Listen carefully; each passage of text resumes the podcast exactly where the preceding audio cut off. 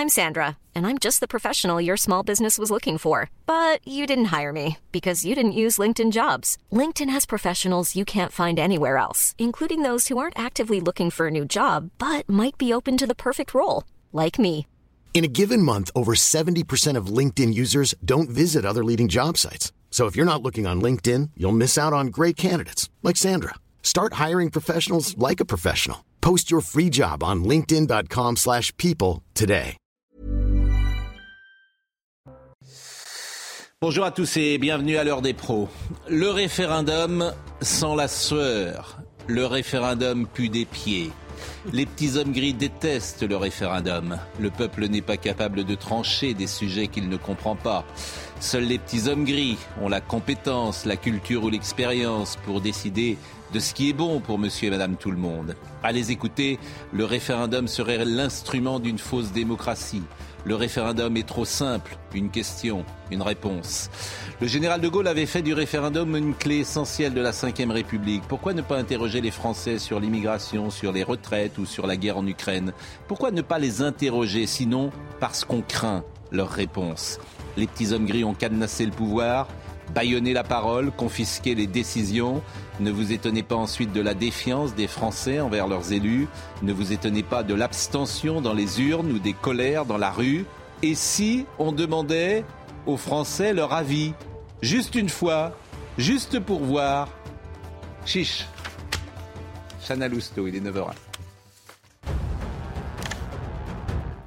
On vient de l'apprendre, la jeune Siem a été retrouvée morte dans une forêt dans le Gard. Information confirmée par l'avocat de la famille. L'adolescente de 18 ans n'avait pas donné signe de vie depuis le 25 janvier dernier. Le principal suspect, en garde à vue depuis mardi, est passé aux aveux cette nuit. Cet homme était proche de Siem, déjà condamné à 12 ans de prison en 2015 pour vol et braquage à main armée.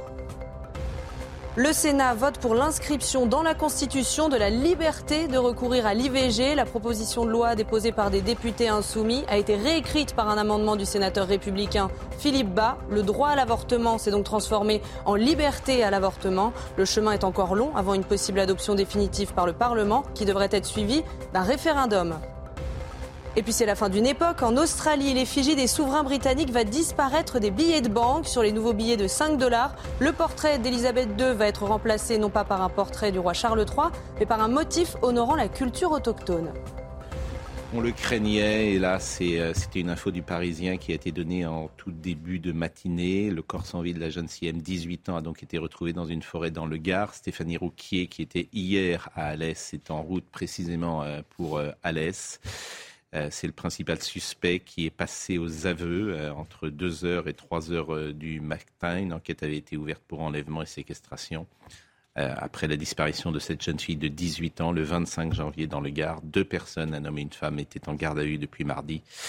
Et évidemment, cette information va plonger tous ceux qui l'ont entendu et, tous ceux qui espéraient peut-être euh, dans l'effroi et dans la compassion.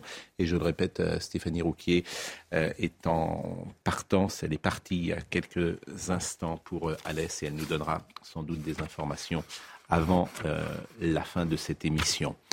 Avant, même qu'on en sache plus, est-ce que je peux me permettre de dire une chose? Je viens d'entendre dans le flash que cet homme, le meurtrier qui aurait avoué, meurtrier présumé, avait été condamné à 12 ans de prison en 2015. 2015 et 12, ça fait 2027.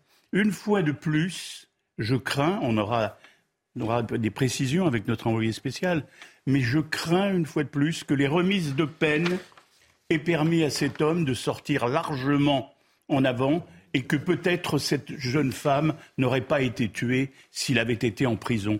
Une fois de plus, l'opinion réagira. C'est plus possible d'accepter ces condamnations qui ne sont jamais effectuées. Alors Marie-Estelle Dupont est avec nous aujourd'hui, Olivier D'Artigol, Gérard Carrero, Philippe Guibert. Il se trouve qu'Alain Jakubowicz est, est, là aussi, qu'il est avocat et que euh, c'est des sujets, euh, puisque vous êtes aussi pénaliste. Et je rappelle d'ailleurs qu'il y a un, un podcast euh, très intéressant que vous avez fait avec Noémie Schulz sur l'affaire Le Landais. Ce que dit Gérard Carrero, il y a deux manières de l'interpréter. Euh, soit on dit c'est du populisme pur et dur, ce qu'il vient de dire à l'instant. Et je sais que certains le pensent et le diront. en disant il faut des remises de peine dans la justice, et vous qui êtes un avocat, euh, je pense que vous soutenez l'idée de remise de peine, soit, euh, et c'est peut-être l'opinion publique qui dit effectivement il y en a assez, et que les peines doivent être accomplies. Qu'en pensez-vous? D'abord, on, mélange deux choses. Il y a effectivement un certain mécanisme de remise de peine, on va dire entre guillemets automatique, sous réserve évidemment du comportement du condamné devenu prisonnier. Tout, cela n'est pas, il n'y a pas une automaticité qui est, directe. Et d'autre part, il y a des modalités d'exécution. C'est-à-dire qu'effectivement, je me souviens de l'incident que vous avez eu euh, récemment sur ce plateau avec un de mes confrères qui avait dit que son client qui venait d'être condamné pourrait sortir dans un laps de temps relativement court. Voilà. Euh... J'avais été choqué, alors pas pour les mêmes raisons. Mais j'avais été choqué, j'avais trouvé indécent ce qu'il Non, mais je, je, inutile de, de, de, de revenir là-dessus. C'est-à-dire qu'en réalité, il, il, faut savoir qu'à partir d'une de mi-peine, à partir du moment où la moitié de la peine a été exécutée, mm. un, un, un, prisonnier a la possibilité de saisir la justice pour avoir une euh, une conditionnelle ou une modalité de remise en liberté, mais qui ne veut pas dire une remise de peine. Ce n'est pas une remise de peine. C'est un mode d'exécution de la peine. Mais c'est vrai dans le monde entier, ça, par exemple? Ah oui, oui, je Dans pense, le monde entier, oui. dans toutes enfin, les en tout cas, dans les, dans les États de droit, dans les dans États les démocraties, à la mi-peine. En, en, fait, on doit donner un espoir aux prisonniers. En fait, on parle des cas qui ne fonctionnent pas, et, et Gérard Carrérou a raison. Effectivement, dans, dans, dans ce cas présent, on est horrifié. Mais combien d'autres, combien d'autres bénéficient entre guillemets de ce système dans un, dans un, euh, un nouveau mode de vie qui, à qui on peut faire confiance? Donc, euh, je veux dire qu'il n'y a, a, pas de système automatique. On a, on a là effectivement un contre-exemple qui est dramatique, qui est terrible, mais on ne peut pas en tirer une généralité. C'est ça le, le, le problème, c'est la généralité. Maître, est-ce que ce n'est pas une modalité aussi de gestion des places de prison? Honnêtement. Bah oui. oui, on peut, on, peut, on peut le voir ainsi. On peut le voir ainsi, effectivement. Ça peut être légitime de donner un espoir aux prisonniers. Le, le, le, le problème, le, problème, c'est qu'il y a trop de gens en prison qui ne devraient pas y être. Pour des. Pour des, Il y a surtout beaucoup des, de gens peines, qui sont dehors des qui peines, devraient y être. C'est-à-dire qu'on a trop, on a trop tendance à considérer que la sanction, mmh. c'est la prison et qu'il n'y a rien d'autre. Mmh. Il y a toute une série de délits qui peuvent être traités autrement Mais et des par sanctions exemple, autres. par Ah, exemple. Notamment, alors je sais que je vais me faire euh, sans doute encore euh, dire que c'est de la justice de classe, mais notamment dans la délinquance économique, Mm. je pense qu'il y a d'autres nécessités que, que la prison. Il y a d'autres possibilités Mais de sanctions. mais il y a beaucoup de gens qui sont en les, prison les- les pour, dé- euh, les délits routiers, euh, les, les- un certain nombre de, de, de délits qui ne sont pas de crimes de sang, euh, il devrait y avoir une priorité en prison pour, pour les délits et les crimes qui, qui sont des atteintes aux personnes, Et en gros. j'imagine que vous êtes euh, en prison uniquement si vous avez tué quelqu'un avec votre voiture. Il n'y a pas de personnes qui sont. euh, Ah, ça prison. dépend, ça dépend. Dans des dans des courtes peines, quelqu'un qui effectivement euh, euh, qui va réitérer des conduites sans permis, des, des, des des situations déviantes comme ça. Non, ça prend ça prend une place en prison très souvent. Bon, en tout cas, euh, on, on en parlera évidemment. Et notamment dans la dans la délinquance économique. Moi, je J'ai parlé du référendum. Parce que le référendum est au cœur de nos sociétés. Pourquoi? Parce que euh, ce lien qui s'est distendu entre le peuple et les euh, élites, en tout cas entre ceux qui gouvernent, a peut-être besoin un jour d'un référendum. En plus, on reste sur 2005 où un référendum avait été euh, demandé et on pas été respecté. n'a pas été respecté. Alors, il y a un sondage CNews euh, qui a été fait sur les retraites, par exemple. Est-ce que euh, vous souhaiteriez un référendum? Majoritairement, euh, les gens, c'est d'ailleurs la même proportion euh, de... Il y a 69% des gens qui sont pour ce référendum et il y a 69% euh, qui sont contre les réformes des retraites. Donc il y a une forme de logique. Écoutez quelques Français interrogés par les équipes de CNews. Je pense que le référendum, ça va dans, dans le sens de l'histoire. C'est important que tout le monde puisse donner son avis. Je suis complètement pour, que ce soit pour la réforme des retraites ou même euh, toutes les décisions qu'il y a à prendre en règle générale, parce que ça nous impacte nous. Je ne sais pas si c'est nécessaire de faire un référendum pour la réforme des retraites, mais je pense que ça pourrait être une bonne chose de laisser le peuple décider de son avenir. Bon, le, le référendum a mauvaise presse. Je disais tout à l'heure en caricaturant le référendum sans la sueur. Euh, vraiment, euh, il est accusé de tous les maux, de populisme, etc. Euh, Général de Gaulle avait mis au... D'abord, est-ce que j'ai raison de dire que c'était une des clés essentielles de la Ve République? Oui. Totalement. De Gaulle l'a utilisé pour décoloniser l'Algérie. Il l'a utilisé pour instaurer le- le- le- l'élection du président au suffrage direct. Mm. Il l'a utilisé ensuite pour une tentative de réforme du Sénat, des régions, de la participation. Donc c'était dans son mode de, de- de présidence, Mm. c'était central. Il a surtout démissionné à la suite d'un Et il a résultat sur un référendum. démissionné. Neuf référendums ont été organisés sous la Ve République depuis euh, l'adoption de la Constitution en 58, sans compter celui du 28 septembre 58 approuvant la Constitution. Absolument. Alors, euh, j'avais prévu de vous faire écouter, puis puisque vous parliez de De Gaulle, j'avais prévu de vous faire écouter un peu plus tard, mais euh, je me réjouis à chaque fois d'écouter le général de Gaulle. Et je pense que le public aussi. Donc ça, nous datons, euh, l'extrait que vous allez voir, c'est les actualités. Il serait traité de populiste aujourd'hui, euh, le général. À l'époque déjà, il était traité. Bon, Euh, là, on est donc la voix du journaliste, c'est les actualités. Et vous allez voir, il y a une forme de déférence pour le, général de Gaulle. Et le général de Gaulle va soumettre aux Français euh, l'élection du président de la République au 62. suffrage euh, universel direct. Écoutez euh, cette séquence de l'INA qui est absolument formidable.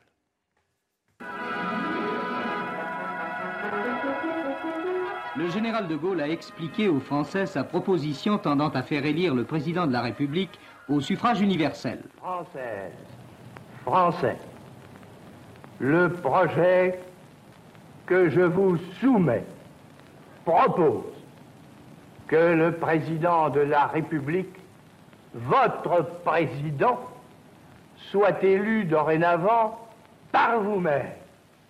Rien n'est plus républicain, rien n'est plus démocratique, j'ajoute que rien n'est plus français, tant cela est clair, simple et droit. Cette proposition et le recours au référendum devaient susciter une crise ministérielle. Conformément à la Constitution, le général de Gaulle consultait le président du Sénat, M. Monerville, et le président de l'Assemblée, M. Chaban-Delmas. Il y aura donc des élections législatives après le référendum, dont le président de la République disait, avec cette force et cette émotion, Quant à moi, chaque oui de chacune de celles, de chacun de ceux qui me l'aura donné, me sera la preuve directe de sa confiance et de son encouragement. Ce sont donc vos réponses qui me diront le 28 octobre si je peux et si je dois poursuivre ma tâche au service de la France. Vive la République Vive la France Ça, c'est de la Il y avait com. eu à l'époque la, Non, mais- la quasi-intégralité de, de la classe politique Oui, mais- contre. Et surtout, il y avait un niveau de, de pensée et d'expression. Il n'y a pas de prompteur. Il avait une mémoire phénoménale et il, app- il apprenait au mot près ses interventions et avait quand même euh, un, un exercice de, si ce n'est de comédien, de très grande incarnation en termes d'autorité politique. Mais de simplicité. De clarté. de l'expression. de clarté d'expression. Il parle au français. C'est pas un petit homme gris. Il, fait, il sait parler aux gens. Oui. Avec leur langage, il sait être compris. Et il dit le référendum, c'est très français. C'est drôle d'ailleurs. Quoi de plus français?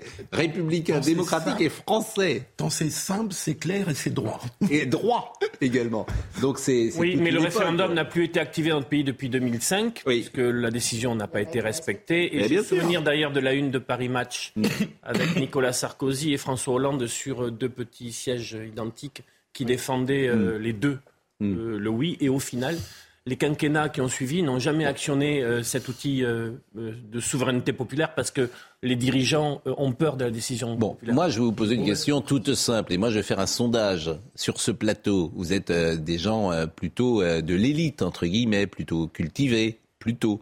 Euh, et, et donc, euh, et- et- je veux dire, donc, non, mais parfois il y a une défiance dans ces élites. Je vois sur euh, ce référendum. Est-ce qu'il faut un référendum sur la retraite? Oui ou non? Tour de table, oui ou non? Alain Jakubowicz. Ah, moi non. Eh oui, ça ne m'étonne pas. Bon, écoutez, Vous voulez pas que les Enfin, Français- voilà, Vous encore, m'étonnez on, pas. on catégorise les gens. Oui, je vous catégorise. Pardon? Oui, je vous catégorise un peu. Mais pourquoi?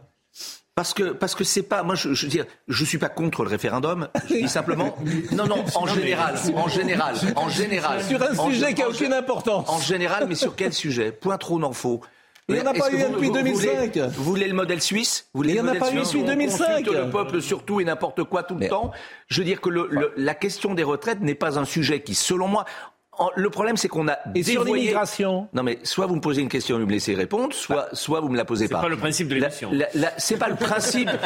c'est pas. le- et là, pour le coup, c'est pas.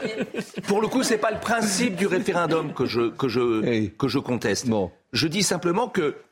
La, la- la vraie difficulté, c'est qu'est- qu'est devenu notre parlementarisme? Oui, c'est ça, bon, ça le vrai sujet. mais- ouais. C'est-à-dire qu'en réalité, Non, on Alain. utilise. Bon, bah écoutez, euh, très bien. Alors, non, parce passez, passez mais au non, suivant. bah, mais c'est pas. Vous, vous êtes qu'une caricature en Bah, disant ça. si vous. Il a raison sur le parlementarisme. Si vous voulez. Mais quel est le rapport avec le. Je vous demande. Si vous voulez. Alors, bon, d'accord par le référendum. Si on avait, Sur la peine un, de si mort, on avait un véritable débat parlementaire qui n'était pas obstrué et qui est volontairement d'ailleurs oui, mais il y a par, par, par des révolutionnaires qui veulent mettre à bas Hmm. notre système parlementaire et qui sont en train d'y arriver. Oui, Hmm. bien, vous parlez de ce qui est en train, le, le- ce qui est en train, la guérilla qui est en train Hmm. de se produire actuellement au Parlement, pour moi, c'est une forme de, de révolution, c'est-à-dire d'empêcher le Parlement de s'exprimer. Ce pourquoi il est fait. Bon, je reviendrai vers vous euh, tout à l'heure parce Je que suis je- effectivement, bon. je Oui considère non que ce sujet n'est pas un sujet qui doit être euh, tranché par le par le euh, par le, le référendum. Et, et par exemple, sur la peine de mort, vous voudriez un Pardon référendum Sur la peine de mort? C'est- C'eût été un sujet. D'accord. C'eût Bon. été un sujet. Oui, bien sûr. Bon, on n'est pas on n'est pas au même niveau. Oui ou non Mais n'expliquez pas, oui ou non je, je suis pour le référendum quand le pays est profondément divisé sur des sujets. Mais Il n'est pas divisé, là. Il actuellement. n'est pas divisé puisque les gens veulent pas de la retraite. Il, l'est est vraiment. actuellement- enfin, il est divisé donc. Et je suis pour le référendum. Oui ou non? Eh ben, je ne vais pas vous répondre oui ou non parce que ça dépend de quel type de référendum. Sur les retraites. C'est-à-dire, est-ce que vous êtes pour ou contre cette réforme? Je pense que ça ne suffit pas à exprimer la volonté du peuple et qu'il faudrait plusieurs questions. Et d'ailleurs, ce qui est Ça, parce étonnant, c'est qu'un La- référendum. c'est aussi comment les un questions sont référendum. formulées, hein. Là, on exactement. jamais, donc Et un en fait, on n'en référendum. fait jamais. Non, mais moi, la question que je me pose, c'est un référendum Oui. d'initiative populaire. Il me semble que ça demande 4 millions de signatures des Oui, citoyens Oui, et je sais. 10% des parlementaires. Et Oui. donc, vu qu'il y a 61% des Français qui semblent Oui. contre la réforme, c'est visiblement pas les Fran- les- le nombre de signatures qui manquerait, mais les parlementaires qui n'ont pas envie d'exposer euh, ce projet à la mots référen- politiques au et des référendum. Oui, Philippe Guibert Oui, c'est parfaitement un sujet à référendum. D'accord. Et, bon. Et euh, évidemment, Gauthier Lebret a un droit de réserve sur ces sujets-là, puisqu'il est Par contre, il y journaliste. a un vrai sujet sur euh, effectivement ce que dit Maître Jakubowicz sur ce qui est en train de se passer au Parlement entre la Nupes qui a déposé des milliers d'amendements et euh, Renaissance, la majorité qui veut limiter le nombre de jours de débat. Michel Onfray, Michel Onfray sur le référendum qui traduit lui aussi une pensée commune. Voilà ce qu'il disait hier chez Laurence Ferrari. On va me couper les deux mains, je vous assure qu'il n'y aura pas de référendum. Il le sait bien euh, que s'il recourt au référendum, d'abord euh, Emmanuel Macron, il détruit l'édifice national euh, dans, dans, dans la configuration européenne. On gouverne dans l'Europe de Maastricht, on gouverne sans les peuples, malgré les peuples et contre les peuples. C'est pourquoi d'ailleurs depuis 2005 il n'y a plus de référendum. Et pourquoi les, élections sont ainsi faites qu'on se débrouille pour qu'on puisse pendant cinq ans dire que Madame Le Pen est fréquentable et pendant cinq semaines nous dire qu'elle est nazie et ce au moment du, euh, du dernier tour des, des, des- des présidentielles ou en- entre les deux tours. Donc les gens voient bien qu'effectivement on est dans cette euh, dans cette logique où effectivement le peuple n'existe plus, on ne demande plus du tout son avis, et donc on va évidemment pas lui demander son avis. Alors je sais que ça heurte les beaux esprits ce qu'il dit, mais qui contestera? Ah oui, je vois. Non mais arrêtez avec vos beaux esprits. Bah si, pourquoi? J'ai- J'ai j'ai horreur qu'on qu'on colle des étiquettes sur les, sur les gens en fonction de. mauvais esprit. Alors, mais, mais, mais, mais bien, mais non, mais très bien. Non, mais allez-y. Non, mais allez-y. Mais pourquoi allez-y. Quoi Mais rien. Je, je trouve que vous caricaturez en permanence. Mais, Mais, mais je, voilà, cari- mais- mais- mais c'est- je caricature quoi mais En Mais fait, quand on n'est pas d'accord avec les beaux esprits, ou on est complotiste, ou on est populiste, Mm. Ou on est caricatural, etc. En quoi je caricature en disant que le peuple euh, n'est pas interrogé? Et qu'on n'écoute Ah pas bah, ce quand vous qu'il dites dit que le peuple n'est pas interrogé, effectivement, quand il n'y a pas de référendum, le peuple n'est pas interrogé. Vous avez raison. Bah alors Le peuple, il est interrogé su- suivant la Constitution, par le biais du parlementarisme, par l'élection de députés, etc. Eh bien, C'est D'ailleurs, et- Emmanuel et- Macron qui avait dit lors de sa dernière élection, il faudra réfléchir à mi-mandat de la à la manière de. Bien sûr. Mais Emmanuel Macron, l'édifice démocratique était en tel danger, Mm. la crise est si profonde qu'Emmanuel Macron, lors de sa dernière élection, a dit il faudra réfléchir aux Mm. modalités de consultation du peuple, peut-être à mi-mandat, pour euh, que justement cette cocotte minute qu'est la société française puisse, entre deux présidentielles, un peu s'exprimer. La, la véritable révolution, c'est l'arrivée en masse de ces, de ces députés de la, de la NUPES qui effectivement... Ils ont été élus. C'est- une révolution. enfin, c'est une révolution. Mais, mais, mais, mais moi, je le conteste pas. Je préfère cette assemblée que celle d'avant, hein. Elle est la plus- volonté du peuple, je, je ne le conteste Ah pas. oui, elle est plus Non, à l'image de la société, pas, cette Mais je constate le résultat, c'est tout. L'obstruction parlementaire, c'est vieux comme, la, comme le Parlement. Bon, alors justement, la motion référendum, c'est intéressant parce que euh, Monsieur Chenu, lui, qui était ce matin avec euh, Laurence Ferrari, a dit si par exemple la NUPS avait déposé une motion référendaire, je votais, nous voterions avec euh, la NUPS. Mais le contraire n'est pas vrai. Écoutez Monsieur Chenu chez Laurence tout à l'heure. Euh, La France Insoumise, de toute façon, conteste toujours tout. Ils sont jamais d'accord avec rien. Ils sont toujours en train d'hurler sur tout le monde. Euh, ils se roulent par terre. C'est jamais, c'est jamais bien. Écoutez, il y a une motion référendaire. Euh, elle est aussi à leur disposition. Si c'est l'intérêt des Français que d'aller au référendum pour se prononcer, eh bien, euh, la France Insoumise et les autres groupes de gauche peuvent voter cette motion référendaire. Ça ne va pas les engager à autre chose. hein. Euh, nous, si c'était euh, les autres qui avaient bénéficié de ce tirage au sort, puisqu'il y a eu un tirage au sort, ben, on l'aurait voté parce que le but, c'est le résultat. Et le résultat, c'est d'aller au référendum. Estelle, Seuls euh, des thèmes précis peuvent être soumis à référendum dans le cadre de l'article 11. Le référendum à questions multiples n'existe Mais pas. non, mais on réfléchit. Je dis pas que c'est faisable. Hmm. Je dis que c'est, Bah, ça pourrait être intéressant sous cette forme. euh, J'entends qu'on bien. réfléchisse Je sur sais quelque bien chose que qui est c'est, faisable. je sais bien que c'est binaire le référendum, mais c'est, Mais- c'est de cette façon-là, je trouverais Vous ça le voyez intéressant. comment votre référendum sur les On pose la question Ah bah, sur, c'est ça. on Ah pose bah, la question sur la réforme actuelle. Êtes-vous favorable à la- à la- à la au- réforme au, au recul de l'âge de légal de départ à 64 ans? Non, mais même euh, approuvez-vous euh, la réforme Oui, proposée par euh, le, le projet de loi C'est assez simple. la Je pose la question. Bah, bien sûr, c'est- c'est- mais c'est simple, si vous voulez, parce qu'on ne peut pas euh, brutaliser. Parce que même si ce projet passe, admettons qu'il passe, bon, euh, les Français vont avoir euh, une forme de rancœur et de ressentiment.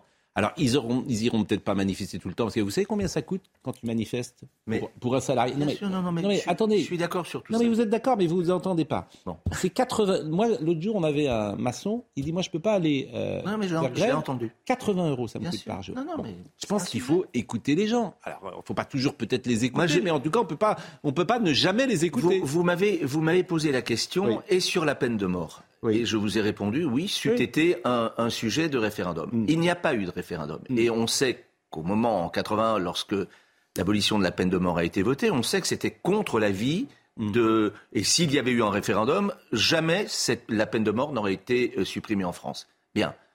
Aujourd'hui, on voit que ça fait plus véritablement débat. Euh, et ce n'est plus possible d'ailleurs. Voilà. CQFD.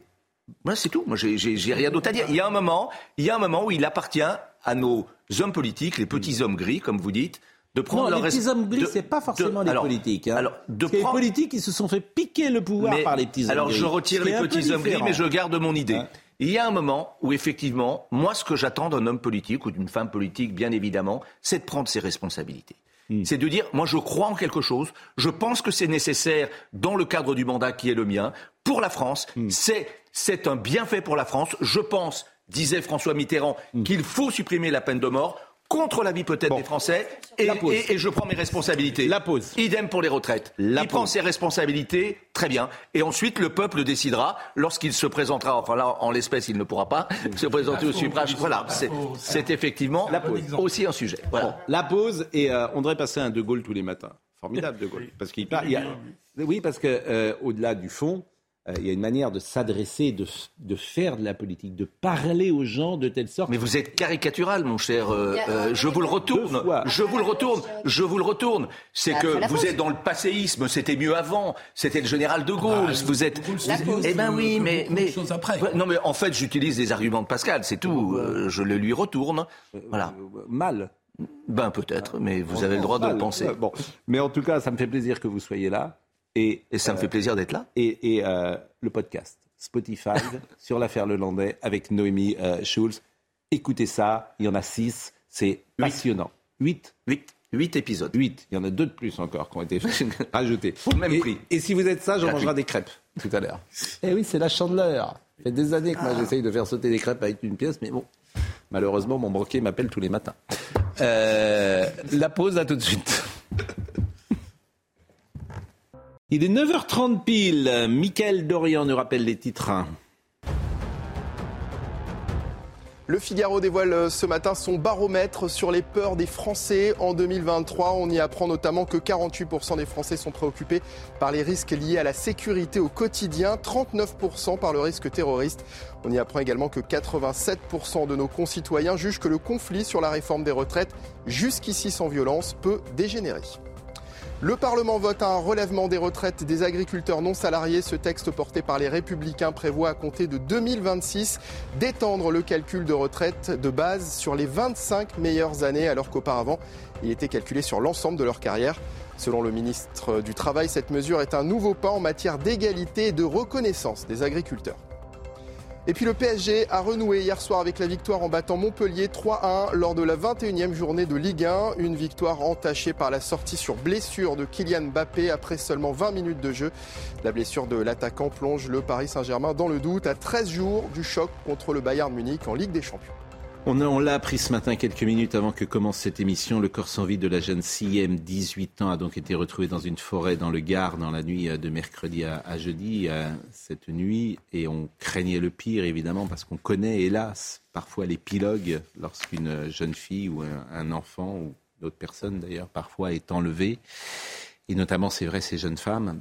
Euh, Amaury Bucco, est-ce que vous avez euh, des informations à nous donner sur euh, ce drame? Bah, cette, information déjà nous a été confirmée par euh, euh, l'avocate de la famille. Donc euh, le fait qu'elle ait été effectivement retrouvée cette nuit décédée.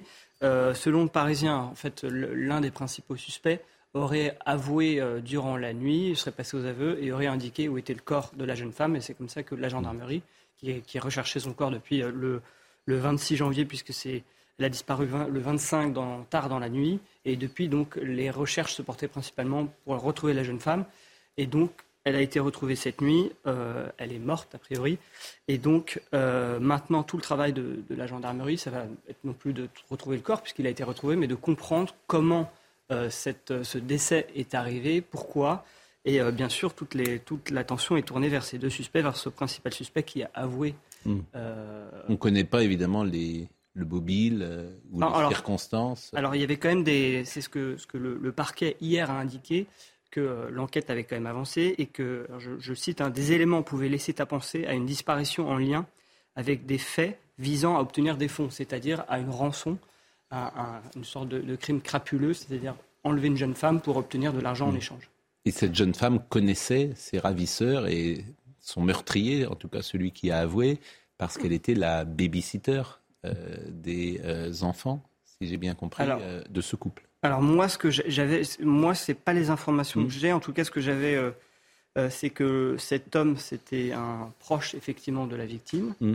Lui, euh, cet homme hein, et sa compagne ont été, ce sont les deux principaux suspects.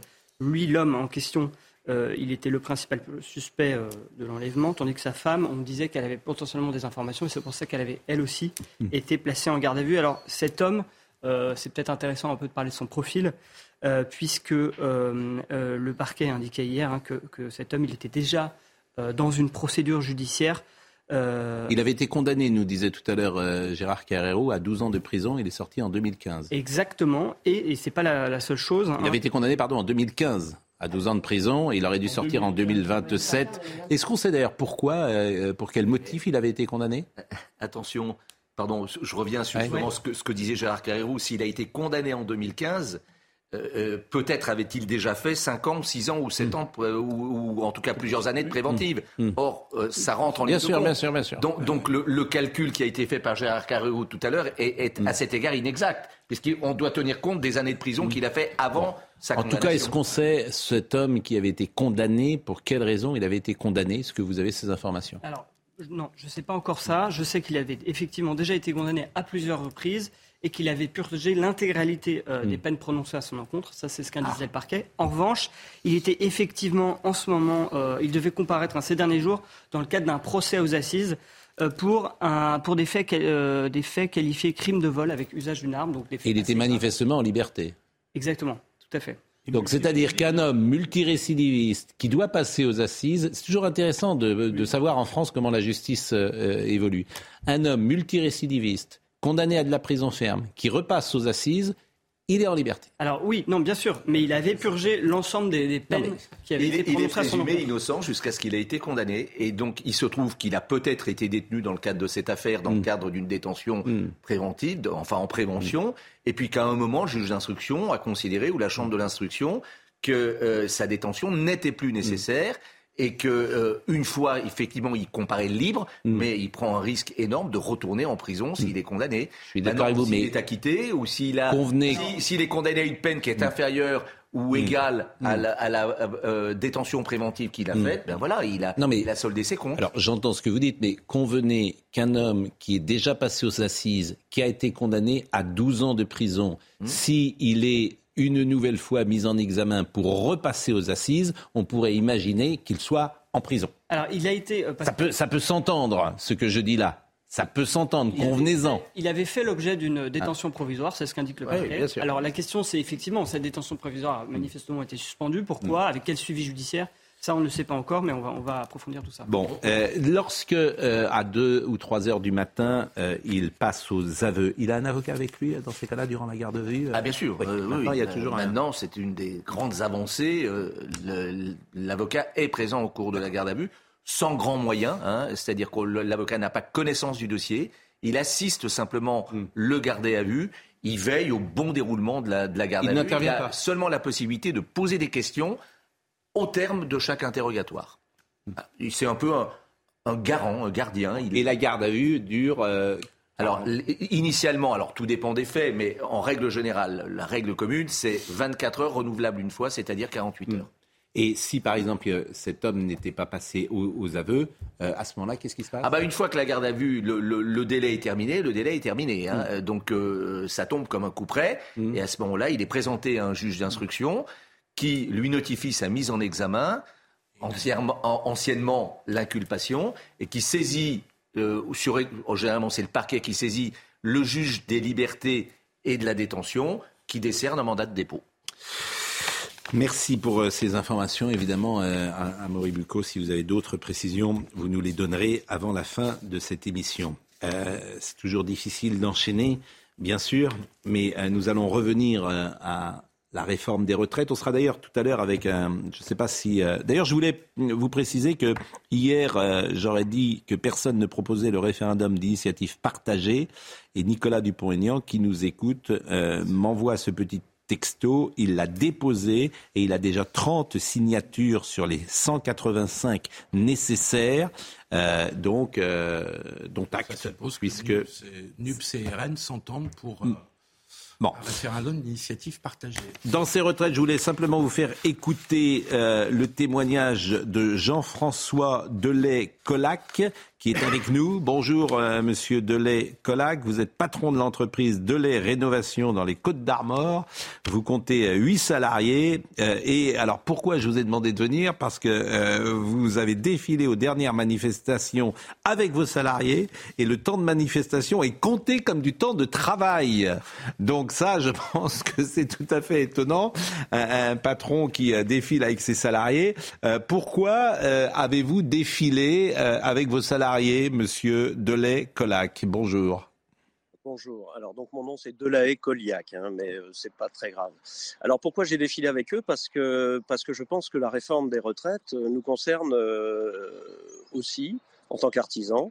Euh, et puis euh, ça me paraît légitime quand des gens ont donné autant de temps euh, de travail et autant d'efforts euh, d'être à leur côté pour euh, avoir une retraite ben, plus rapidement qu'à 64 ans en tout cas. Hein, sachant que déjà 62 ans, c'est quelque chose de très dur. euh, pour, pour euh, mes collègues couvreurs, maçons ou autres, et d'ailleurs tous les corps d'État sont concernés. Euh, donc euh, pousser jusqu'à 64 ans me paraît déjà complètement délirant. Alors, ce que je vous propose, c'est de voir le sujet qu'a fait Michael Chailloux, qui est avec vous d'ailleurs, que je salue. Euh, c'est un sujet euh, qui a été réalisé, je pense, hier. hein, et on voit en même temps que vous parlez, d'ailleurs, euh, on voit euh, euh, vos employés qui sont vos salariés, qui sont dans des conditions évidemment difficiles. Moi, c'est ce que je dis chaque matin. Comment peut-on imaginer Je ne sais pas si, je sais pas si l'Élysée nous regarde parfois, et je sais que l'Élysée nous regarde, mais je prends à témoin. vous allez faire monter sur des toits euh, des gens jusqu'à 64 ans. Mais comment est-ce possible Enfin, comment, comment est-ce possible de, de, penser cela? Alors, on va dire, oui, mais en Autriche, ça se fait, en Allemagne, ça se fait, en Italie, ça se fait, et puis ça se faisait en France, etc. Comment? Avec des taux de pauvreté, pauvreté très importants. Ça se fait pas parce que les gens partent avant. Alors voilà, donc évidemment que c'est pas c'est pas possible. Voyons le sujet et vous restez avec nous et je vous fais réagir sur le sujet parce que le sujet est passionnant. Perché à 10 mètres de hauteur sur le toit de cette magnifique bâtisse, il y a Quentin, 31 ans, et Philippe, 56 ans. Sur une échelle de 30 cm de large, la position du couvreur n'est pas très confortable pour changer les ardoises défectueuses sur une charpente à 70 degrés d'inclinaison.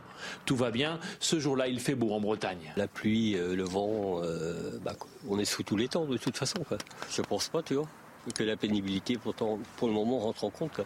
Travailler jusqu'à 64 ans, pas question pour ces salariés, mais pas question non plus pour leur patron, Christophe, 57 ans.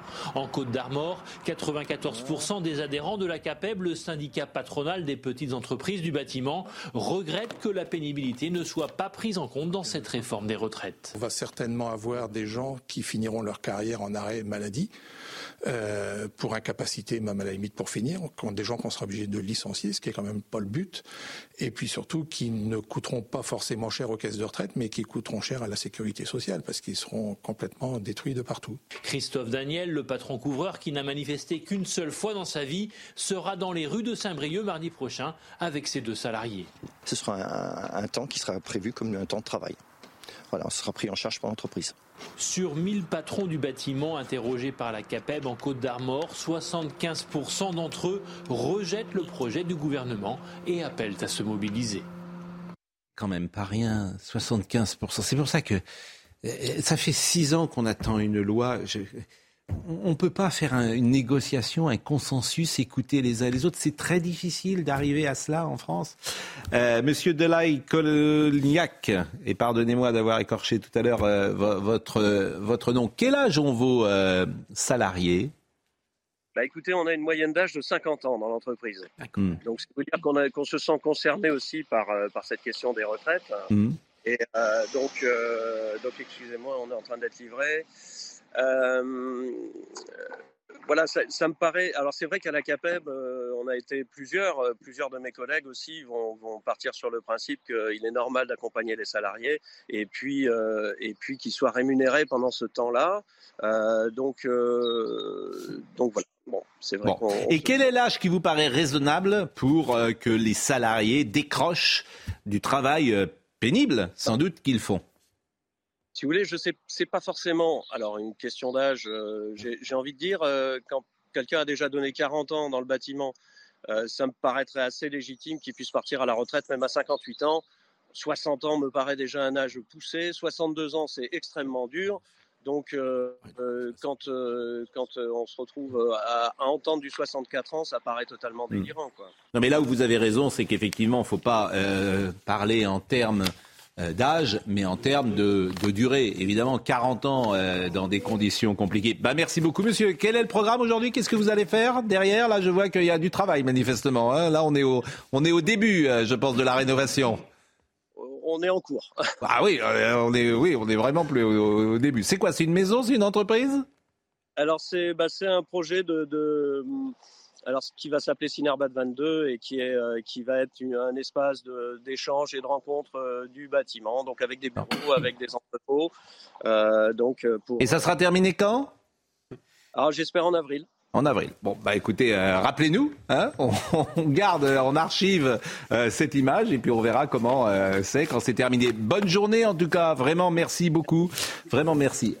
Marie-Estelle Dupont. C'est étonnant qu'on n'ait pas le pragmatisme de se dire que l'augmentation des accidents du travail et des arrêts de travail passé un certain âge dans ce type de métier oui. va de toute façon, certes peut-être sauver soi-disant hypocritement les retraites, mais va augmenter le coût pour la société en général. Et Alors, ce qui est intéressant, c'est que dans ce débat sur les retraites, exactement comme oui. dans le débat actuel sur l'immigration, euh, qui sont concomitants, il y a un éléphant au milieu du salon dont personne ne parle, c'est la question de la natalité qui est quand même sous-jacente. Si on en parle, on en parle. Qui est quand même sous-jacente. Mais on en parle. On en parle. On en parle, mais bon, euh, qu'est-ce que vous voulez faire? C'était Michel Debré qui disait qu'il fallait faire des enfants sur une grande échelle. Faire des bébés. Bon, et ça avait, cette formule avait été caricaturée. Bon, euh, je voudrais qu'on voit cette loi parce que en plus, elle est anticonstitutionnelle cette loi, ou elle risque de l'être. Et Florian Tardif, hier, avec euh, Georges Fezek, nous a expliqué pourquoi. C'est qu'en plus, ils font des entourloupes. Donc vous vous rendez compte que...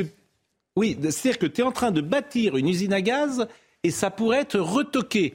D'ailleurs, Gauthier Lebret, qui avait laissé sa place à Amaury Bucco, euh, Florian Tardif, hier soir, nous a expliqué, avec Georges Fedec, avec ce mot que je ne connaissais pas, le cavalier. Moi, je ne savais pas ce qu'était un cavalier. Quand tu utilises là, par exemple, un projet de loi rectificative de la sécurité sociale pour faire entrer des questions qui relèvent euh, d'une toute autre dimension qu'un PLFSS. C'est ça le cavalier. L'ensemble de. J'ai bien compris, mais tu fais rentrer par la petite porte un sujet qui aurait dû faire l'objet d'un projet de loi. Mais, mais, mais ad hoc. Tel, tel Zorro. Euh, je vous propose d'écouter cette séquence d'hier soir euh, dans l'heure des pros.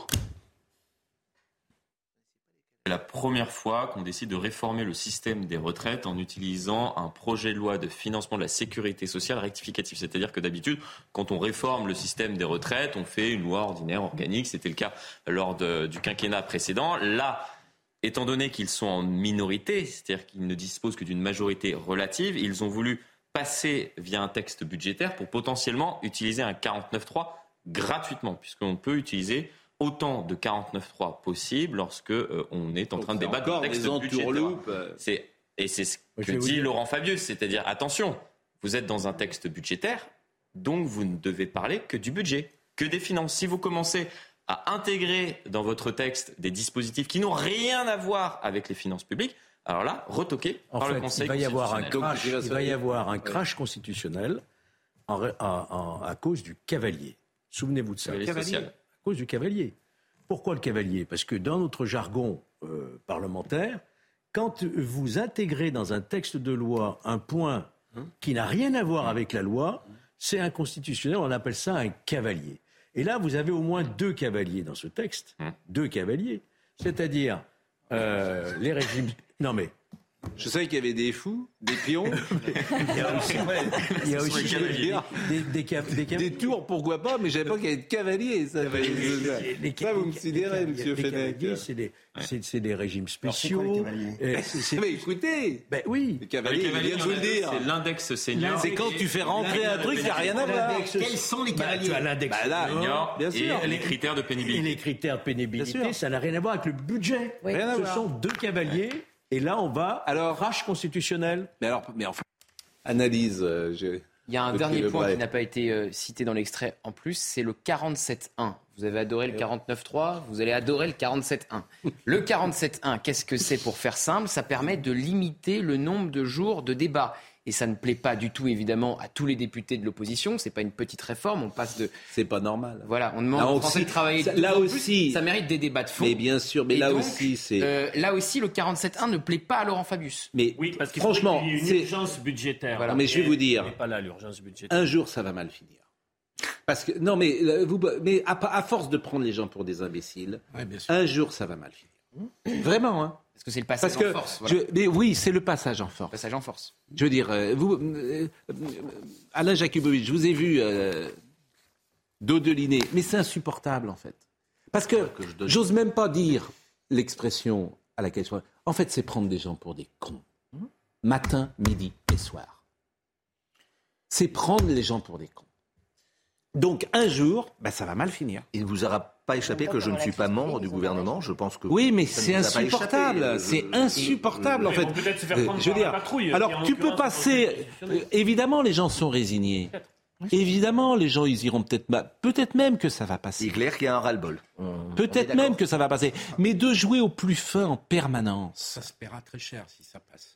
Mais voilà, c'est ça qui est compliqué. Alors, Dans les urnes ou dans la rue, mais à un moment donné, Mais ça bien se paiera sûr. très cher. Déjà, la campagne électorale présidentielle qui a été massacrée parce que euh, Emmanuel Macron n'a pas voulu la faire. Il n'a pas voulu la faire. Ça se paye en ce moment. Et d'expliquer que Marine Le Pen, son seul argument, c'est Marine Le Pen est fasciste. Je veux bien, mais ça se paye. Parce que personne n'est dupe.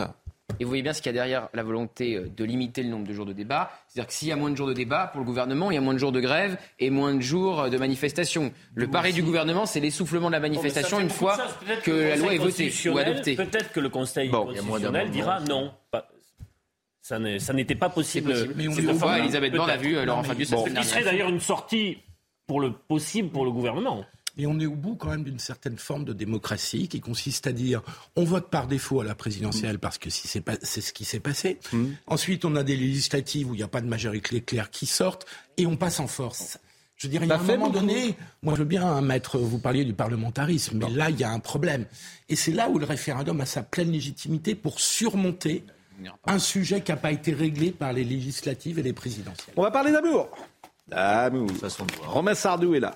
Romain Sardou qui publie XO Édition Je t'aime. Vous connaissez Romain Sardou, il est auteur de thrillers, thrillers médiévaux. Pardonnez euh, nos offenses, l'éclat de Dieu, délivrez-nous du mal. Mais là, c'est autre chose.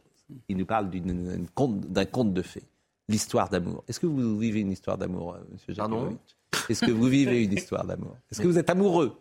Eh bien, Et que- ça me- D'abord, ça en, quoi ça vous regarde et en quoi ça regarde aux téléspectateurs Ah mais, ah, mais, mais- mais vous disiez tout à l'heure que vous aimez bien connaître les couvertures de Voici, que vous les regardez, etc. Donc c'est pour ça que je vous pose la question, que vous faites... Et vous, Ah, Pascal Pro Avoir, Oui. oui, Ah, voilà. bien sûr. Il faut toujours être... euh, c'est bien. Bien sûr. La vie n'est... C'est vrai, vous trouvez que la vie n'est qu'amour? Bah oui, c'est, en tout cas, c'est aussi amour. bien En tout cas, vous êtes un homme passionné. Et dans ce podcast... Et passionnant. Avec... euh, dans ce podcast avec Noémie Schulz, moi, ce que j'ai aimé dans le podcast avec Noémie Schulz, c'est qu'il y a une vérité de Jakubowicz. Vous parlez de vous. Vous abandonnez un peu. Beaucoup. La cuirasse se fissure. Bon, euh, donc, euh, non, mais c'est vrai que ça, ça va être bien de parler d'amour, et puis on continuera à parler. euh, Évidemment des retraites. On pourra parler de Nicolas Sarkozy qui a pris position. Merci, cher Gauthier. Au moment où vous parlez d'amour. Bah oui, mais parce que je savais que c'était quelque chose. Il a envie d'en de parler, il a envie d'en parler. Il Ah, a envie de faire bon. une déclaration Et puis, et puis, alors, et, et puis on, on- mangera des petites crêpes tout à l'heure. Donc, faudra- le problème, c'est qu'il faut que l'un de vous parte tout à l'heure. Je ne sais pas lequel. Si vous avez un rendez-vous. Oui, oui, parce que vous n'aimez pas les, vous n'aimez pas les crêpes. Les gourmands, Ah. je peux y aller. D'ailleurs, vous, vous ça, vous- ça vous intéresse un peu l'amour parce qu'il va se passer des grandes choses pour vous en 2000, euh, en 2020, euh, en 2023. Vie privée, oui, mais c'est. oui, Moi, je suis mais amoureux, moi. J'ai vie privée, là. Ben oui, il, il se marie. Et moi aussi, en 2023, je me marie, vous savez. Non. Si, en septembre. Mais vous m'avez pas invité. Et je sais que j'ai un carton d'invitation pour vous avec marqué Pascal Pro et je C'est vous pas le donner. vrai. C'est une grande pudeur de ma part. Ah bah Mais écoutez, voilà. attendez. C'est quel jour? C'est euh, le 9 septembre 2023. Mais vous savez que le 9 septembre, c'est mon anniversaire. Mais je, crois qu'on en avait déjà parlé d'ailleurs, oui. Et c'est pour ça que vous vous mariez en hommage. En hommage. Bien en sûr. hommage. Grand. Pascal Pro. La pause. événement. La pause. Romain Sardou arrive parce qu'il va nous dire l'amour, l'amour. Comme ça, il Vous êtes content d'être venu Mais bien sûr que c'est passionnant. Mais oui, c'est la vraie vie. C'est ça la vraie vie. Oui, oui, c'est le carnero. Allez, à tout de suite. Beaucoup plus intéressant que la réforme des retraites. Romain Sardou est avec nous. C'est un roman. Est-ce un roman? Je t'aime. En tout cas, est-ce qu'un romancier écrit des choses qui ne sortent que de, de nulle part? Non. Un romancier parle de lui, bien souvent. Bonjour Romain Sardou. Bonjour Pascal. Bon, tout le monde parle de soi, vous me direz, qu'on soit journaliste ou romancier. Mais est-ce un conte de fées ou, ou pas? Donc je vais vous poser la question, mais on rappelle euh, les titres avec Michael Dorion. Et même Dorian. La jeune Siem retrouvée morte dans une forêt du Gard. Le principal suspect, un proche de 39 ans, est passé aux aveux cette nuit et a conduit les enquêteurs vers le corps de la victime. Depuis une semaine, la de 18 ans n'avait plus donné signe de vie. C'est son père qui avait déclaré sa disparition le 26 janvier. À l'Assemblée nationale, l'examen de la réforme des retraites en commission a pris fin hier soir, mais ces trois jours n'auront pas permis d'aller au bout du texte. L'article 7 du projet qui porte sur le report de l'âge légal de départ à 64 ans n'a pas pu être débattu. La majorité, mais aussi des élus des groupes LR et RN, ont mis en cause l'obstruction de la NUPES. Et puis aux États-Unis, émotion et colère hier aux funérailles de Tyree Nichols, funérailles durant lesquelles la vice-présidente Kamala Harris s'est exprimée avec des mots très durs envers la police. Le 7 janvier dernier, cet Afro-Américain de 29 ans avait été arrêté et roué de coups par des policiers à Memphis. Il est décédé trois jours après de ses blessures. Romain Sardou a donc écrit Je t'aime et c'est l'histoire de Camille qui rencontre Camille. Donc là, la psychanalyste que vous êtes ou la psychologue que vous êtes, peut-être déjà. Camille rencontre Camille. hein, c'est, c'est- je précise quand même que c'est un homme qui rencontre une femme. hein, c'est Camille rencontre Camille et qui vivent une histoire d'amour euh, parfaite et c'est un, conte de fées. Mais c'est quoi une histoire d'amour parfaite? Bah, si on regarde, le, le- d'ailleurs vous demandez si c'était un roman, mais Mm. ce qui est assez euh, amusant, c'est que le, le, le roman en soi euh, apparaît en Occident avec l'amour. Euh, c'est le roman de la rose, c'est les, les romans courtois, c'est vraiment le sentiment amoureux qui va générer ces histoires, ces personnages. Et donc c'est cette ce qu'ils appelaient l'échelle de l'amour, cette gradation qui va jusqu'au conte de fées, jusqu'à l'amour dit parfait. Euh, Qu'est-ce que l'amour parfait selon les, troubadours et les, romanciers courtois?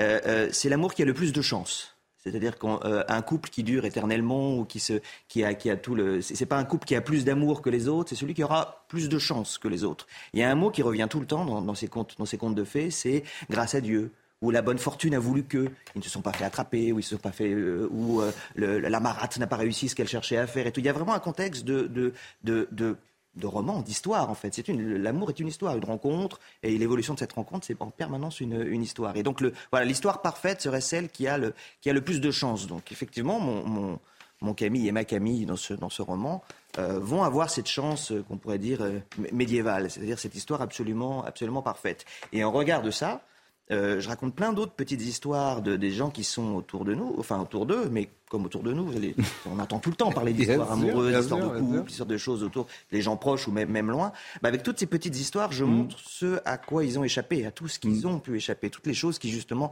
ces couples qui n'ont pas eu la chance d'eux et qui se fracassent pour X ou Y raison. C'est le, le- le contraste, voilà, entre ces deux. euh, et ça encore, c'est un procédé que j'ai que j'ai tiré des, des, euh, des romans médiévaux.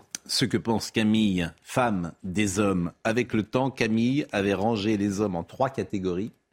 Les hommes disponibles, les hommes sans véritable contre-indication, et puis tous les autres. Mais c'est quoi un homme sans contre-indication Ça m'intéresse beaucoup. Bah, euh, le- le- un homme ou une femme d'ailleurs, on peut, voir qu'on peut, on peut être intéressé par quelqu'un et voir plein de choses chez lui qui ne nous, nous convient pas, nous plaît pas. Mm. C'est, c'est qui va être trop ceci ou trop cela ou Mm. pas assez ceci ou pas assez cela. Et, et ça rentre tout de suite en compte, dans, ça rentre dans le cœur d'une certaine manière Mm. et tout d'un coup on change. dit non, lui ça sera pas, ça sera pas l'amour de ma vie, ça sera pas la femme de ma vie ou tout ça. Il faudra nous expliquer à la fin de nos vies ce qui est peut-être l'amour, Madame la psychologue, quand on dit que l'amour a des, a des raisons que le cœur a des raisons que la raison ignore. Est-ce que c'est une réalité ou pas? Est-ce qu'on aime réalité de l'inconscient. Mais qu'est-ce que vous en pensez? Vous appelez la chance médiévale, on pourrait aussi le voir symboliquement comme la projection de l'inconscient, qui fait que chez ces deux personnes, il y a l'espace dans l'inconscient pour accueillir l'autre, Mhm. ou qu'au contraire, dans certains couples, l'autre ne va être que le support de choses qui n'ont pas été réglées dans son histoire familiale, dans le couple de ses parents, qui vont venir assombrir la rencontre avec la singularité de cette femme, sur qui je projette toutes les peurs que j'ai eues en observant mon père avec ma mère, etc. etc. Et finalement, la chance, c'est peut-être le fait, euh, la chance que l'on peut s'offrir euh, aujourd'hui, hein, et pas de manière médiévale, c'est peut-être d'aller nettoyer un peu son inconscient pour faire l'espace pour la singularité de Mais l'autre. complètement. Non. D'ailleurs, au Moyen Âge, j'étais pas Je vais aller nettoyer mon Le inconscient, fait mais d'avoir il y a du boulot. Il y a du des taf, mauvais hein. souvenirs. Il y a du boulot. Oui. Là, là, il y a du boulot. Là, il y a ça des conditions extérieures. Ce que vous, vous appelez Ouais. le, le, le truc de la conscience. Pour eux, c'est un souvenir, Bon. c'est une action qui a eu lieu avant. C'était un événement qui aurait pas dû avoir lieu et qui aurait permis à tel ou tel. Vous pensez que l'homme ou la femme, c'est la même histoire. l'homme ou la femme, vous pensez par exemple que l'homme ou la femme que vous choisissez répond à votre histoire personnelle Bah, euh, sans doute, très Mm. certainement. Ouais, oui. C'est là où, là justement le choix est, un- est Consciemment, souvent orienté. que Moi, j'irais plus loin que ça. C'est-à-dire que je crois que chaque, les rencontres que l'on fait ne sont pas des hasards, elles ont à chaque fois la fonction de nous faire travailler sur quelque chose. Et bien des couples se séparent quand finalement on a résolu la question qu'on n'avait pas encore réglée avec cette personne. Elle vient me faire travailler la blessure de rejet ou la blessure d'humiliation. Si je l'ai réglée et que l'autre n'a pas travaillé sur lui, le couple n'a plus de raison euh, de continuer. Et bien des séparations sont liées à ça. C'est pour ça que plus on a bossé avant, plus on a de chances de réussir Ah. une de couple. Bah, c'est ce que- c'est ce que disait Ovid. C'est Oui. que le, le- le- le- son- l'art d'aimer d'Ovid démarre par ça. Il dit ah, ah, aimer, ça s'apprend. En fait, on, on croit que parce qu'on tombe amoureux, on sait comment on, Ouais. on vit l'amour. Il dit pas du tout. Il faut Aimer, ça temps, il faut des erreurs, ça s'apprend. Et Bon. c'est- et c'est Il y avait eu ce livre de Jean-Marie Roire qui s'appelle. Nous ne savons plus boulot, aimer ouais. d'ailleurs. Bon, années. Clémenceau nous prend pour des cons lorsqu'il prétend que le meilleur du désir ou de l'amour, c'est quand on monte l'escalier. Le meilleur moment, il le savait aussi bien que tout le monde, c'est tout de suite. Il la serra doucement contre la carrosserie. Elle fixait ses lèvres, son regard, elle n'osait plus. Il lui effleura les joues avec les cils. Elle avait paniqué, l'impression que son cœur lui battait dans la gorge. N'aimer que moi se mêla à aimez-moi comme je suis. Il devina enfin ses yeux qui se fermaient de consentement. Le meilleur moment de l'amour. Mais ce que, ce, que, ce que dit ce petit paragraphe, Mm. euh, dont je me suis aperçu justement en travaillant euh, assez longtemps sur ce livre, c'est que beaucoup de, de phrases toutes faites ou de, ou de, de proverbes Mm. amoureux sont complètement faux. En fait, si on creuse un peu, il y a, si on les ramène à notre expérience personnelle, c'est jamais. Ça sonne bien. On se dit ah oui, il a raison, Clément. C'est très beau ce qu'il dit. Par exemple, Bah ça, par exemple, de dire le plus beau moment dans l'amour, c'est quand on monte l'escalier. Quand on va se retrouver, ça ça n'a pas de sens. C'est-à-dire, Bon. c'est- oui, c'est un Alors, beau ça moment, mais il y en a d'autres. Ça, ça part de fait que lui, ce qui l'intéresse n'est pas d'aimer, mais de fantasmer. Exactement. Eh oui. C'est, Bon. c'est, euh, Si l'amour est un travail, y a-t-il un âge pour la retraite? Ah, ça c'était. euh, Il y a non pas- mais il y a pas de retraite Bon, dans l'amour. bon. Euh, J'essaie de, j'essaie de faire la, la- la- Non, non, mais on va, on va en par- Ah bah tiens, on va, parlons des retraites. Alors restez, bien évidemment, vous êtes avec nous, mais. J'adore cette phrase de Kundera qui Oui. dit l'amour est au travail, il est infatigable. Oui, bien sûr, bien sûr. C'est le plus gros travail psychique qui soit, en fait. bien sûr, bien sûr. Euh, un petit mot quand même euh, sur les les retraites, parce que euh, je disais Nicolas. euh, Ah non, ce qui m'intéresse, c'est euh, Monsieur Omril. Ce que dit Monsieur Omril, parce que tout ce qu'il dit d'ailleurs est assez intéressant, euh, Monsieur Omril. Euh, on va écouter Elisabeth Borne d'abord et la réponse de Monsieur Omril. euh, Ensuite, parce qu'il y a eu un échange euh, hier euh, de Madame Borne disant euh, au Sénat, cette réforme est juste pour les femmes. Eh ben non. Ce dont nous avons discuté avec les organisations patronales, avec les organisations syndicales, avec les différents groupes parlementaires, c'est d'assurer l'avenir de notre système de retraite par répartition en travaillant progressivement plus longtemps. C'est ce qu'ont fait tous nos voisins européens, c'est aussi le choix que des majorités de droite et de gauche ont fait avant nous. Et je mesure ce que cela représente pour beaucoup de Français. Et je sais que nous ne sommes pas tous égaux devant le travail. C'est pourquoi nous avons veillé à répartir le plus équitablement possible l'effort, notamment en tenant compte de la situation de ceux qui ont commencé à travailler tôt ou qui ont des métiers difficiles.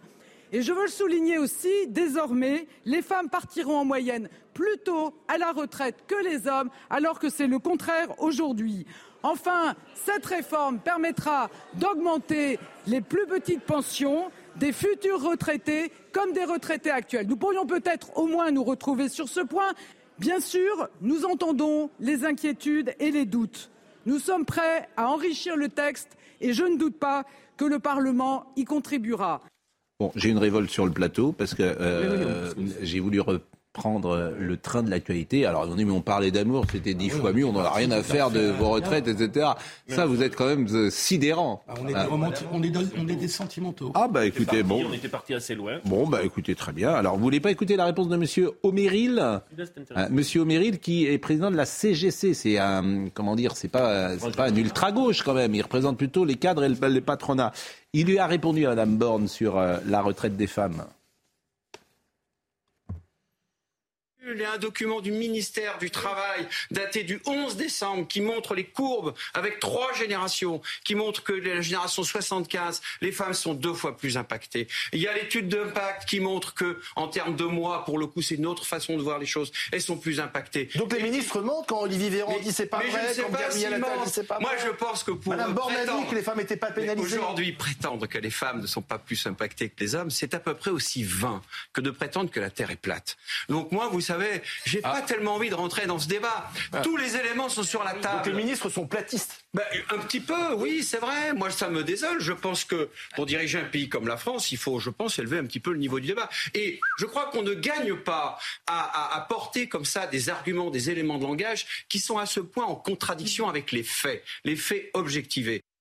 Disais tout à l'heure, à force de prendre des gens pour des imbéciles, ça peut mal finir. Et ce matin, euh, il est revenu, il était avec Sonia Mabrouk sur Europe 1, et écoutez ce qu'il a dit, c'est assez court. En fait, cette réforme sur le plan technique n'est pas justifiée et en plus elle est très injuste. Donc euh, il n'y a pas une seule personne qui soit un peu expert du dossier, qui ait, pour tout dire, euh, suffisamment d'autorité pour s'exprimer sur le plan technique, euh, qui défende cette réforme. Donc elle est totalement politique. Bon, elle est politique. Dernière chose là-dessus, c'est vrai que Nicolas Sarkozy, qui n'avait pas pris la parole, l'a prise. En gros, pour soutenir quand même hein, la réforme, euh, de dire à la droite, souvenez-vous d'où vous venez, euh, défendez euh, le travail. Bon, il a peut-être mis un petit tacle, mais Discours sur la méthode, quand même. voilà un petit tacle, mais quand même assez gentil à. euh, Sauver la réforme qu'il qu'il intervient. hein.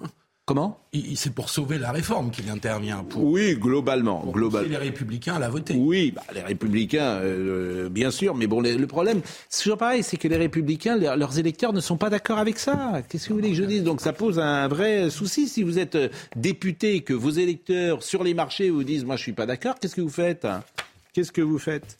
Bon, voilà en tout cas ce qu'on pouvait dire euh, là-dessus. Euh, mais comme vous avez envie de parler d'amour et que Romain Sardou euh, est là, eh ben on va parler euh, d'amour. Pourquoi vous dites euh, Alors c'est pas vous qui le dites d'ailleurs, Hitchcock qui le dit. Embrasser et tuer, c'est la même chose. Ça c'est une formule, c'est une formule, mais c'est pas vrai. C'est pas vrai. En fait, dans, dans- dans le, dans le contexte là où je le raconte, c'est le, le premier baiser. Ouais.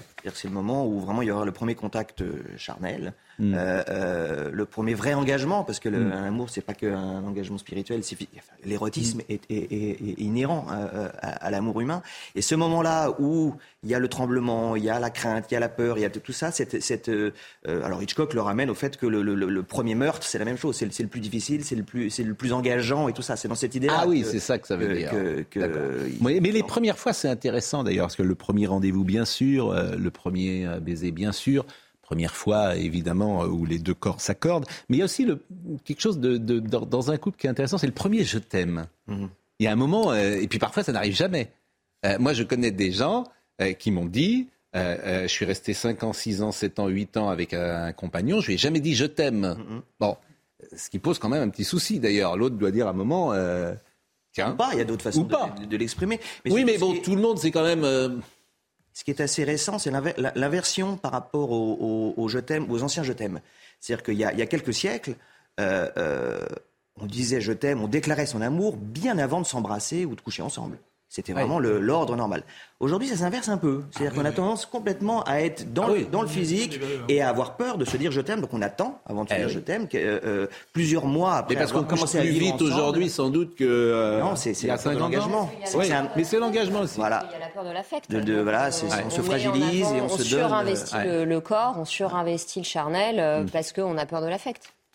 On surinvestit le charnel. Bien sûr. Vous pensez Euh, mais euh, comment dire Est-ce que vous diriez euh, que le sexe, pardonnez-moi, hein, peut-être c'est une question un peu intime, est-ce que vous diriez que ça marche tout de suite ou ça ne marche jamais?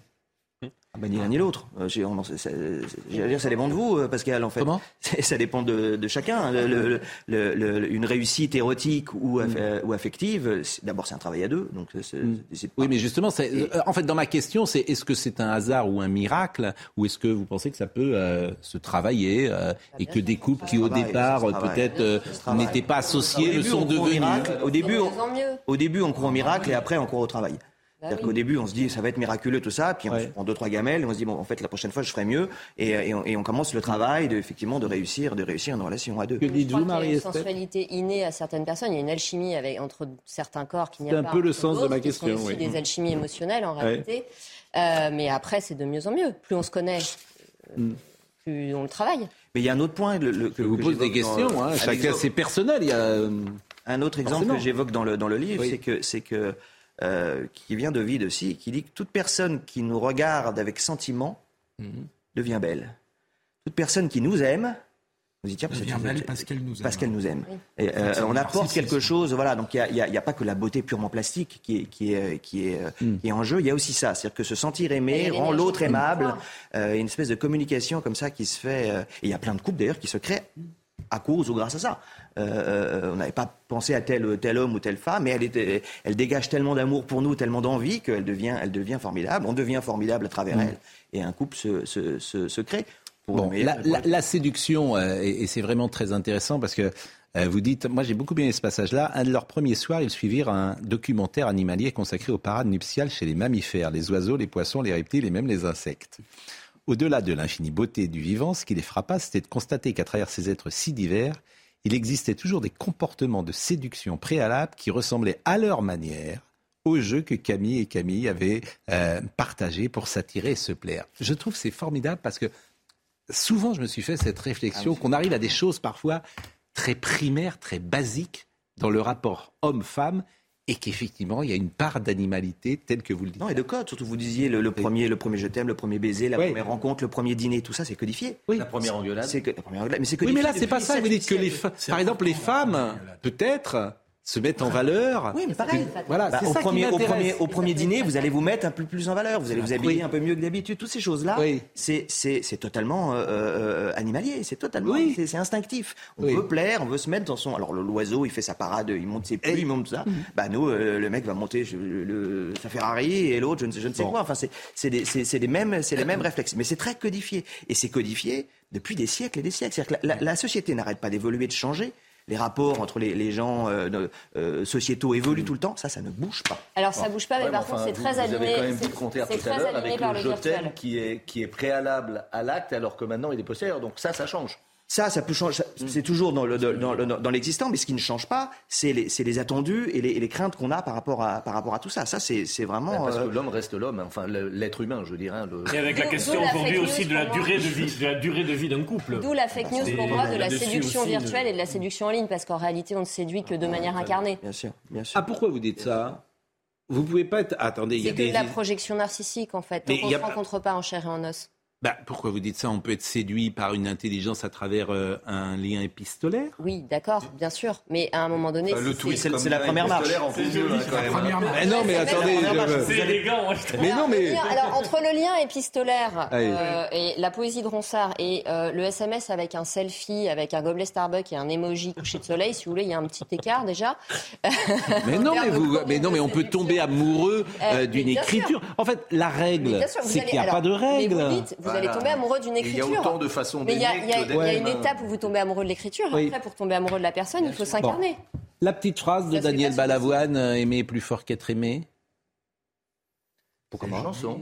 Pourquoi pas Oui, oui, oui. Mais, Non, je- mais- je, je- Ah bah moi, j'abonde. Non, je, moi, non, je pense que, que le, le- le- être aimé est plus fort et plus violent pour celui qui le, qui le, qui le reçoit. Plus impressionnant. Ah oui.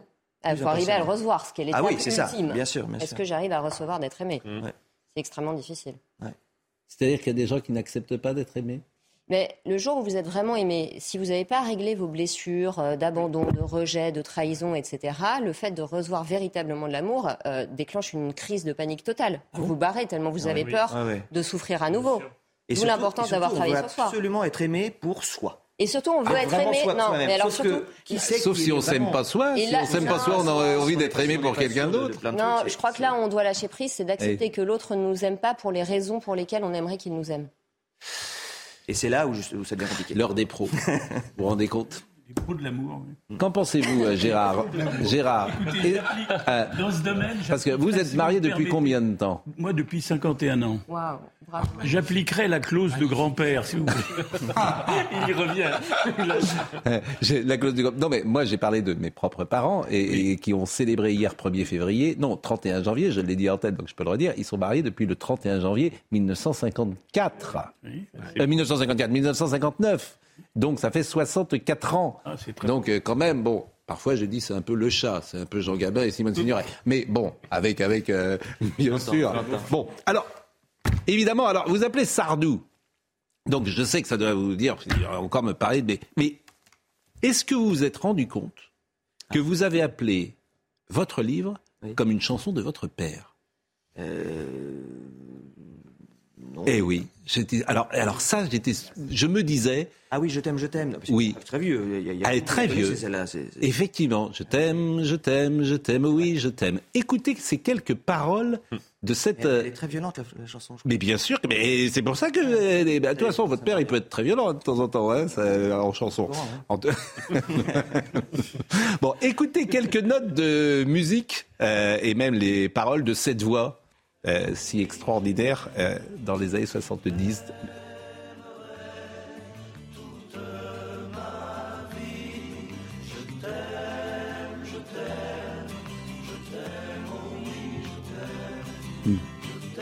Alors,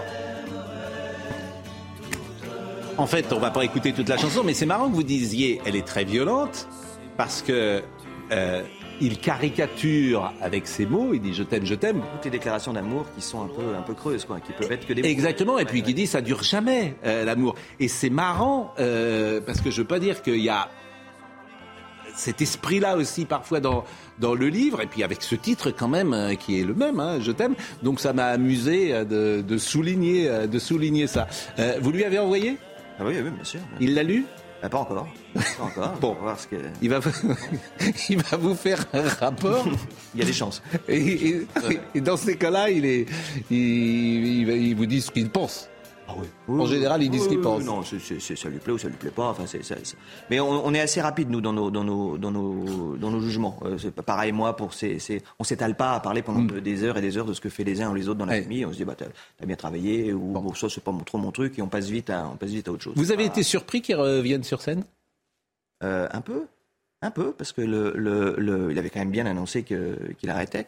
Mais, euh, mais je trouve que c'est quand même une bonne chose. Que, euh, je pense que ça lui manquait, le, le- ça manquait à son public aussi, donc euh, voilà, pourquoi pas. et, et- et dans ces cas-là, il vous met dans la confidence, il vous demande ce que vous en pensez ou... Non, non, pas du tout. C'est arrivé comme ça. On s'est dit, bon, on verra bien. Euh, non, non, mais tant mieux, tant mieux. Bon. Euh, alors c'est un... C'est compliqué peut-être ou pas, j'en sais rien. Euh, vous êtes euh, trois ou quatre comme ça, euh, de telles icônes euh, qui ont marqué la société française. Je pense à Anthony Delon, je pense à Paul Belmondo, je pense aux enfants Sardou. Vous incarnez ces trois stars ou quatre stars des années 70. On pourrait ajouter Johnny Hallyday. Je suis même pas sûr qu'on puisse ajouter encore un, un autre nom à, à ces quatre euh, personnes-là que je viens de citer, qui sont tellement présentes dans la société 70 et 80 que vous avez grandi toujours euh, avec ça. Il y a même, j'avais passé quand on avait reçu Michel Sardou, on avait passé un extrait où vous chantez avec lui euh, lors d'un 5 ou 6 ans, ouais. lors d'un numéro 1. Bon, en tout cas, je t'aime. C'est le quantième euh, roman celui-là? 12. Et ça marche toujours euh, évidemment euh, très très bien. Donc on peut euh, le conseiller évidemment aux uns et aux autres et c'est aux éditions XO. Dans l'actualité également, vous avez vu, alors ça, ça va vous intéresser, l'IVG dans la Constitution. Ça, c'est assez intéressant. Donc, oui, c'est une proposition qui a peu de chances d'aller jusqu'au bout, je crois. Et je voulais qu'on écoute Mélanie Vogel, qui a défendu le point de vue d'inscrire l'IVG dans la Constitution. Parce qu'elle est tant attachée à ce qui constitue l'une des conditions les plus fondamentales de l'égal accès à la citoyenneté, 86% de la population française souhaite voir le droit à l'IVG entrer dans la Constitution. Dans ces 86%, se trouvent tant de vos filles, de vos petites filles et de leurs amis. Toutes celles et ceux qui savent, dans leur chair, qu'il n'est jamais, quand il est question d'IVG, de protection superflue et qu'il vaut toujours mieux trembler d'une main pour protéger des droits que se tétaniser pour refuser de le faire. Bon, quel est l'enjeu Euh, parce que euh, on écoutera tout à l'heure Monsieur Ravier qui dit que l'IVG en France, a priori, n'est pas menacé. Non, c'est de, de- de- de protéger une liberté comme une liberté fondamentale. Oui. Et là où Philippe Bas, qui est un ancien, qui est un sénateur qui a fait l'amendement, qui est très malin, c'est qu'il parle de liberté de la femme à interrompre sa grossesse en disant c'est à la loi d'organiser les modalités. Il ne parle pas de droit à l'IVG, il parle de liberté de la femme à interrompre sa grossesse. Et donc c'est le compromis qu'ils ont trouvé au Sénat que je trouve très malin et que je trouve intéressant parce que ça inscrit une liberté fondamentale au même titre que la liberté de l'information, que la liberté de réunion, que la liberté d'expression. Euh, on inscrit dans la Constitution une liberté fondamentale. Oui, la gauche, Bon. la gauche, tu as raison. Sans parler de droit. Alors, à- Attendez, je, je libère juste Philippe Guibert parce que je le libère parce que euh, Parce on va faire des crêpes. Il n'aime pas les crêpes. et euh, aujourd'hui c'est la chandeleur comme vous le savez et nous avons un boulanger qui va venir avec quelques crêpes et euh, vous allez laisser votre place. Donc je vous remercie grandement et c'est pourquoi le- je voulais vous faire intervenir. Euh, Gérard Carréo. Oui, je crois que c'est important. Et après, Alain Jakubowicz. Disons, pour le résumer, ce débat, la gauche voulait que ce soit considéré comme un droit. Un droit. Et la droite, pour simplifier, la droite du Sénat voulait que ce soit considéré comme une liberté. Et c'est donc le point de vue qui a abouti au compromis, le point de vue de la droite. Et je pense qu'il en est bien ainsi. Il n'y a pas un droit. Moi, je suis de ceux qui ont bien connu Simone Veil, bien connu Simone Veil, pour qui j'avais effectivement, comme beaucoup de gens, une, gr- une grande admiration, une, une- amitié en plus. Simone Veil me disait, elle le disait à tous ses amis, que c'était pour elle toujours un ultime, c'était toujours l'ultime choix, l'interruption de grossesse pour une femme. Et je pense qu'en faire un droit, comme le droit de ceci, droit de ce, je pense que ce n'était pas juste. Et je pense que la formulation là est beaucoup plus juste. Moi, je pense qu'il faut mettre le, le droit de manger des crêpes dans la Constitution. Ah Je pense qu'il faut le mettre. Et euh, je remercie évidemment notre ami boulanger qui vient euh, d'arriver euh, à l'instant. Euh, Nicolas Mornay, vous êtes euh, boulanger euh, Pâtissier, vous êtes euh, dans Paris Tout à fait, Paris et un peu les Hauts-de-Seine. On va manger vos crêpes euh, dans une seconde. Je donne la parole à Marie-Estelle dans- à la minute. Simplement, on écoute Stéphane Ravier. Il y a eu un incident en plus euh, au, au- au Sénat. Euh, écoutez. La constitutionnalisation du droit à l'IVG est inutile et dangereuse. Elle est inutile car il n'y a pas de sujet chez nous en France. Le droit à l'IVG n'est pas menacé. Alors pourquoi cette proposition Pourquoi cette obsession de la gauche? La principale raison, la frustration. La frustration politique. La loi de dépénalisation de 1900, la loi de 1975 Tout de suite. Donnez-moi la parole tout de suite. La séance est suspendue. Huissier, évacuez la tribune. Évacuez la tribune. Si jeune. Jakubowicz. Oui, non, moi, moi- moi, je, je- euh, non, mais je crois que vous vouliez vous exprimer peu. Moi, je note que tout ce que l'on appelle progrès en ce moment, que ce soit l'IVG, l'euthanasie, etc., c'est quand même extrêmement morbide. Et je ne vois pas du tout en quoi ce serait nécessaire pour protéger des femmes qui ont de vraies raisons de se poser la question, parce qu'elles ont été violées, parce qu'elles sont sous emprise, etc. On respecte chacun, il y a de jugement sur personne. En quoi on pourrait estimer que c'est un progrès et que c'est un droit d'être euthanasié, d'avorter? Moi, j'ai un vrai problème. je suis très émue quand j'en parle avec cette, euh, cette façon de présenter comme un progrès l'illusion de toute puissance que l'être humain moderne devrait contrôler la vie et la mort. Je crois qu'à un moment donné, cette tentation de toute puissance va nous revenir dans la figure de façon fracassante euh, et qu'on est dans une pulsion extrêmement mortifère à vouloir faire toujours progresser euh, la mort, le contrôle de la mort, le contrôle de la naissance. Accessoirement, on ne résoudra ni le problème des retraites ni le problème de l'immigration si on facilite l'avortement, mais parenthèse. Ce débat, c'est dans l'inscription dans la Constitution qui, pour moi, c'est- presque malheureux qu'on soit obligé d'en arriver là. Euh, tant cette liberté doit être une liberté fondamentale. Mais on sait très bien que c'est c'est l'exemple américain qui nous a conduit à ça. C'est-à-dire, on a vu que rien n'est immuable dans ce domaine, que, faire que réfléchir, ce droit, que ce droit a été attaqué aux États-Unis de façon extrêmement et violente, et on veut se Non, prémunir moi, je de l'avenir. Je, je veux bien qu'on défende Marie-Estelle. l'avortement, mais je voudrais que dans ces cas-là, on soit honnête intellectuellement et qu'on dise que les femmes qui avortent dans l'année qui Moi, je suit défends pas ont des l'avortement, risques je de défends la suicide, liberté pour les ont femmes des risques de, de- suicide de- accrus et de- des risques de cancer accrus. Voilà, donc arrêtons de dire que ça n'est que positif. C'est la chandeleur. Et on va terminer avec un peu de légèreté. Euh, Qu'est-ce qu'une bonne crêpe? Comment on fait une bonne crêpe? Parce que ça. rupture dans cette émission. Hein. Ah ben non, non, mais, euh, là, Ah, c'est- pas faire mieux là. C'est le principe. C'est le- D'abord, j'ai envie d'en. Moi, j'ai- alors, je vais vous dire, je vais me lever. C'est de l'IVG à la crêpe. Parce que s'il a passé 5000 calories par jour, Je c'est vais, une loque. je vais me lever. Je vais me lever. Le lien, c'est le chignon. Ah, ah, Ah, oui, voilà. Euh, je vais me lever. Hop, je vais. Ah bah ouais, non, attends, voilà. Je vais me lever et je vais go- go- goûter. D'abord, j'ai toujours été frappé que les crêpes euh, famille sont meilleures que les crêpes euh, qu'on mange à la crêperie. J'ai l'impression qu'elles sont pas faites pareilles. ça, c'est fait comment, par exemple? Ça, c'est crêpes, ce que j'appelle famille. C'est le secret des crêpes. Le truc, c'est qu'il n'y a pas de recette de crêpes. Il y a autant de recettes qu'il y a de mère et de grand-mère. Donc euh, la recette des crêpes est très compliquée. Euh, Là, par exemple, alors ça, c'est très bon. Ça pourrait être euh, chauffé, malheureusement, bon, mais pas de poêle. euh. oui. Mais dites-moi ce que vous avez mis dedans et qu'est-ce qu'une bonne crêpe selon vous? Une Selon bonne crêpe, selon moi, en fait, c'est très simple. Des œufs frais. Hmm Des œufs frais, le mieux euh, en plein air ou bio si on veut aider à sauver la filière. Hmm Du lait français, du bon lait français. On peut rajouter de la crème. Il y a plein de petites astuces. Euh, on peut, ceux qui aiment les agrumes, des zestes d'orange, de citron, de clémentine. Là, vous avez mis quoi? Là, elles sont nature. Il n'y a pas de rhum. Il n'y a pas de rhum. Moi, j'aime bien quand il y a du rhum. Après, Il y on a pas de Nutella, non Suzette, non Il y a Ah non. il y a du rhum et tout ça, non Non, mais je. Pas de Nutella. Pas de Nutella, on a, On a tout ce qu'il faut, des belles pâtes à tartiner aujourd'hui artisanales, euh, Mhm. évidemment sans huile de palme, on essaye d'avoir des produits nature.